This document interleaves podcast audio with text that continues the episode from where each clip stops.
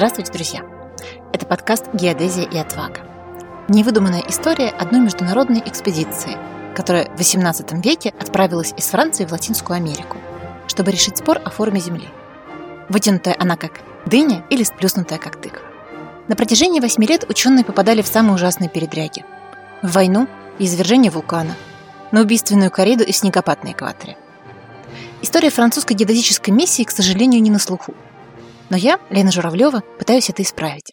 В прошлый раз мы с вами говорили о том, что к XVIII веку ученые во Франции не только научились определять размеры Земли при помощи градусных измерений, но и заметили, что она является не совсем шаром. Ньютон в Англии стоял на том, что Земля сплюснута как тыква, а Декарт во Франции, что она вытянута как дыня.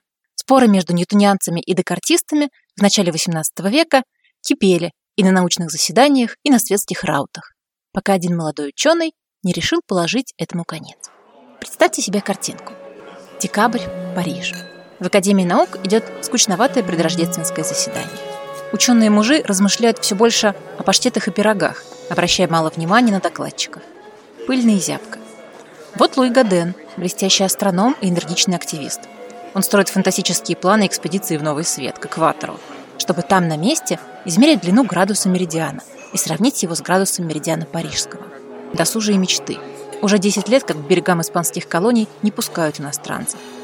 Все расходятся, секретарь завершает протокол собрания. Господин Мапертюи, глава кружка ньютонианцев, добродушно поздравляет коллегу с докладом. После Нового года предложение Гадена вместе с другими бумагами ляжет на стол графу Морепа, попечителя Академии и морского министра Франции. Морепа найдет идею молодого астронома многообещающей и утвердит проект экспедиции. Почему, вопреки мнению большинства, морской министр решил найти деньги и силы на научную мечту об установлении фигуры Земли? Несколько слов о нем самом, о морском министре. Граф Мэрепа был потомственным царедворцем. На момент описываемых событий он еще довольно молод, ему 33, но он с юности, с 17 лет, занимает государственные должности при молодом Людовике XV. Первую, должность госсекретаря при дворе, ему уступил отец, другие выхлопотал тесть. Марипа успел побыть госсекретарем, быть в ответе за Академию наук, за военно-морской флот. Это, конечно же, кумовство в чистом виде. Но при этом граф немножечко «государство – это я». Он одержим возвращением былого величия Франции. И своей личной задачей видит модернизацию флота. К сожалению, для него дело продвигается медленно. Верфи пусты, в казне после Людовика XIV и его войн крайне мало денег. И в предложении Луи Гадена министр увидел не только возможность сделать Францию первой державой, которая разрешит спор о форме Земли, хотя это, безусловно, приятно и утрет нос партнерам по ту сторону Ла-Манша, но и опробовать в деле новые модели кораблей, заодно посмотреть на новинки испанского судостроения. Тут очень хорошо был выбран момент. Попадись ему это предложение год назад, оно было бы отвергнуто. Но Испания и Франция больше не находятся в состоянии войны. И самое время расширять дипломатические связи. А что может быть лучше, чем совместная, исключительно научная миссия? Итак, морской министр назначает Луи Гадена руководителем будущей экспедиции, поручает ему набрать команду, подобрать программу и инструменты, а сам затевает энергичную переписку с мадридским двором. Дело предстоит хлопотное. Немного об участниках. Кто были эти люди? Вот руководитель Луи Гаден. Это настоящее молодое дарование. Сын парижского адвоката, он, по собственным словам, принял решение изучать астрономию в Королевском коллеже и принести ей в жертву все прочие науки. Как отмечали любившие его преподаватели, в Луи живое воображение поддерживалось здравым смыслом. Он был таким бодрым отличником и активистом. Обновлял астрономические таблицы, наблюдал затмения, предлагал усовершенствование к инструментам. Со студенческой скамьи он работал в обсерватории под началом самых именитых астрономов. Он был рано принят в академию и в 29 лет небывало юным, стал академиком на полном содержании.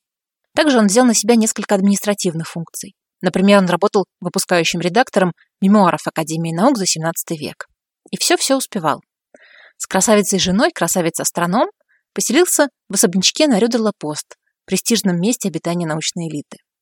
У него была головокружительная карьера, и градусная экспедиция в Перу должна была принести ему еще больший успех. Получив на словах от Мэрепа неограниченный бюджет, Луи Гаден первым делом принялся набирать команду. пригласил он своего приятеля, опытного путешественника, Шарля Мари де Лакандамина. Шарль Мари де Лакандамин. В некотором смысле человек-анекдот. Его имя сохранили не учебники, а письма и мемуар той эпохи. Он был страстным популяризатором науки и, кстати, затычкой в любой бочке.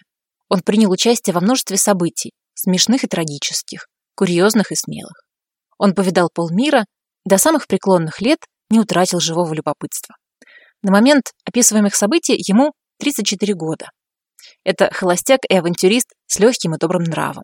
Спасительное для него сочетание.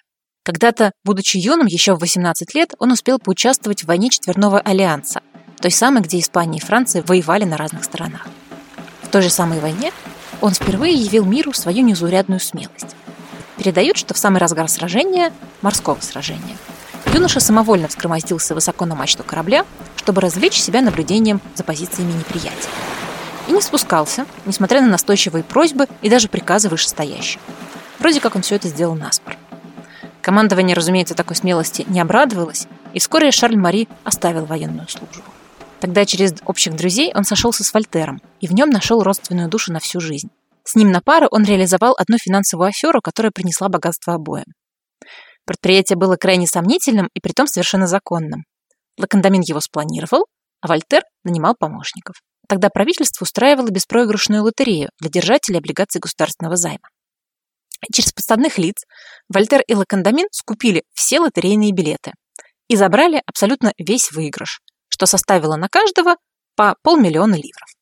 Сумма гигантская. Схема их работала не за один раз, она функционировала несколько лет, пока чиновники не заподозрили, что что-то пошло не так, и не прикрыли лавочку. Даже пытались судить Вольтера и Лакандамина. Но обвинить аферистов было совершенно не в чем. Они действовали строго легально, хотя и через знакомых нотариусов. Если вам будет интереснее узнать об этом поподробнее, дайте мне знать. Я сделаю отдельный материал. Как бы то ни было, после аферы с Вольтером умственная деятельность Лакандамину понравилась, и он подался в науку. По знакомству он выхлопотал должность адъюнкт академика по химии. Выбил грант и в 1731 году отправился в Константинополь с гуманитарной миссией. Миссия тоже была экзотической. Бывший пират, а нынче адмирал французского флота, Рене Дюге-Труэн выкупал попавших в рабство христиан-французов. Ему помогал Ла Кондамин. В свободное от спасения людей часы Ла Кондамин развлекал себя астрономией, о чем и составил записки в Академии наук. И поскольку в сферу интересов этого увлекающегося человека вошла и астрономия, то Вольтер затащил его в круг ньютонианцев. Там Ла Кондамин познакомился с Мапертюи и с Луи Годеном. Ла Кондамин согласился участвовать в экспедиции, как согласился бы на любое смелое предприятие но он уже получил ценный жизненный опыт не только путешествий, но и разорения. Его семья как-то раз потеряла почти все свое состояние на обещаниях правительства. Так что заверение Марепа о том, что казна все оплатит, он принял скептически и часть своего личного состояния обменял на долговые расписки карибских банков. Заодно накупил много красивых безделушек для обмена. Мало ли, как жизнь повернется. Следующим, кого Луи Гаден пригласил в команду, был никто. Потому что к концу 1734 года а это почти год подготовки, оказалось, что все, кого он звал, либо приняли иные предложения о работе, либо оказались по здоровью неспособны к такому длительному путешествию. Морской министр узнал об этом, схватился за голову и занялся кадрами сам. Третьим участником миссии стал Пьер Буге. Пьер Буге, 36 лет, гидрограф, и он не вызывался ехать в Перу. Ему и своих дел хватало. Профессорская кафедра в Гавре, дорогостоящие и утомительные поездки в Париж на заседание Академии наук. Ведь если ты хочешь чего-то добиться в науке, то приходится быть там, где она делается. Марипан, разумеется, через посредников, потратил несколько недель на уговор этого ученого. Мол, все будет замечательно, вы станете известны, подумайте, как это скажется на вашем престиже в Париже, у вас будет масса времени закончить монографию. В этой глуши вас ничто не будет отвлекать, работу коллеги сделают сами, а чтобы вы не беспокоились, мы уже сейчас назначаем вас пенсионером Академии наук. То есть выделяем жалование постоянное. А еще и Марипа подарил ему ящик инструментов для колледжа, для обучения молодых гидрографов. Так сказать, для закрепления результата. Почему этот не самый популярный человек был так важен для морского министра? Дело в том, что он в одиночку работал над инженерным подходом к кораблестроению. До него раньше во Франции и вообще во всем мире суда строились по старинке, по памяти опытных мастеров а Пьер Буге выводил формулы и писал о лучшем методе наблюдения звезд над уровнем моря, о колебаниях компаса, о корабельных мачтах. Такой человек не мог не приглянуться Марипа, ведь они оба мечтали о море. Кстати, Буге самый известный сегодня из участников этой экспедиции. В честь него назван кратер на Марсе, кратер на Луне. Геофизикам и геодезистам известно понятие аномалии Буге. Это отклонение силы тяжести из-за влияния горных массивов. А метеорологам известен гало Буге, он же ореол. Правда и то, что характер Пьера Буге был не сахар, и в те времена это было большим препятствием для научного успеха. Его отец умер, когда Пьеру было 16, и в 16 лет юноша Буге держал экзамен, который дал бы ему право на отцовскую должность преподавателя гидрографии. Чтобы прокормить семью, мать, братьев и сестер, ему ежедневно приходилось учить и экзаменовать людей вдвое, втрое старше него самого, а еще и опытнее. Ум и честолюбие заставляли Буге, помимо работы на кафедре, также искать признание в Академии наук. Он писал работы почти по всем объявленным конкурсам. О преломлении света, о строении мачт корабля, о форму Земли, поскольку форма Земли имеет самое непосредственное отношение к судоходству. Однако поездки в Париж были накладными и трудными. Времени на все не хватало, а столичные ученые не спешили приветствовать новичка в своем тщательно оберегаемом кругу знакомств и полуночных заседаний. Тем более, что в одном из научных конкурсов Будей перешел дорогу Мапертии, признанному лидеру научного Олимпа, и между ними возникло враждебное соперничество. В этой истории о коварстве фигурировали ссылки на работы без указания автора, что и по сей день, ученым понятно, воспринимается крайне болезненно.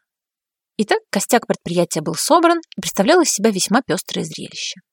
Пьер Буге с большим опытом навигации, но без всякого опыта путешествий. Лакандамин человек с большим опытом путешествий, без серьезного опыта в астрономии. Под руководством Луи Гадена, опытного астронома без опыта руководства. Позже к ним еще присоединились два врача, инженер, художник, а также двое юношей из друзей семьи Гадена на подсобные работы. Юноши хотели просто посмотреть мир. Дипломатическая переписка с испанским двором на самом высшем уровне длилась почти год. Требовалось убедить испанского короля в том, что целесообразно пустить иностранных ученых святая святых, заморские владения, в вице-королевство Перу, а также, кроме паспортов, получить гарантии содействия властей на местах. К счастью, король Испании Филипп V предоставил свое разрешение на въезд французов, но с одним условием, что к группе присоединятся, цитирую, «два способных астронома, дабы под руководством парижских коллег принять последние знания». Однако, помимо знаний из области астрономии и геодезии, Этим способным астрономам предстояло изучить, далеко ли продвинулись соседи в области навигации, кораблестроения, а также инкогнито, понаблюдать за тем, что происходит в самом вице-королевстве Перу. Дело в том, что в колониях в те времена бытовал принцип «obedesco pero no cumplo», то есть «слушаюсь, но не повинуюсь». И его величество Филипп V желал с этим бороться. Ему нужны были уши. Способными астрономами были назначены выпускники школы гардемаринов в Кадисе, Антонио де Ульоа и Хорхе Хуан из Санта-Исилья. Очень молодые люди, им обоим было не больше 20, но уже зарекомендовавшие себя боевые офицеры. Поскольку разные источники указывают, что Хуан и Ульоа то ли испанские монахи, то ли шпионы, то ли военные надсмотрщики, то может сложиться превратное впечатление, что это были какие-то темные личности. На самом деле нет. И их имена до сих пор входят в золотой перечень людей, которые внесли огромный вклад в историю военно-морского флота Испании. Хорхе Хуан был выходцем из дворянской семьи. С малых лет он воспитывался то у дяди иезуита, то под присмотром другого дяди, мальтийского рыцаря. Отсюда и слухи о том, что он монах. Затем Хорхе Хуан поступил в только что открывшуюся школу гардемаринов в Кадисе. Там обучение было поставлено на модный французский лад, меньше богословия и больше точных и естественных наук. И точные науки так давались Хорхе, что Одноклассники прозвали его Эвклидом. Свое боевое крещение он получил в Средиземноморье под началом великого адмирала Бласа де Лисо. Именно Бласа де Лисо называют испанским Нельсоном, кстати. Антонио Ульо – сын известного экономиста. В 13 лет, совсем мальчиком, он сбежал из дома, чтобы наняться юнгой на галеон. Так что еще до того, как отправиться в эту экспедицию, он уже бывал в Перу и плавал туда и сюда. Когда Галеон вернулся в Европу, Антонио Ильева поступил в ту же самую Академию гардемаринов. И тоже преуспел в науках. Так что оба Это молодые, образованные, дисциплинированные и в высшей степени квалифицированные молодые люди. Подготовка к экспедиции длилась весь 1734 год и еще половинку 1735. Если Мрепа заботился о дипломатической составляющей и финансовой, то Гаден должен был с товарищами наметить план работ, заказать или арендовать инструменты для их осуществления. Так что первым делом он отправился в Англию, в Гринвичскую обсерваторию. О том, какие инструменты и почему Гаден заказывал в Англии, а какие на родине, и о том, в чем заключался проект измерений и насколько тщательно его удалось продумать, я расскажу в следующем эпизоде.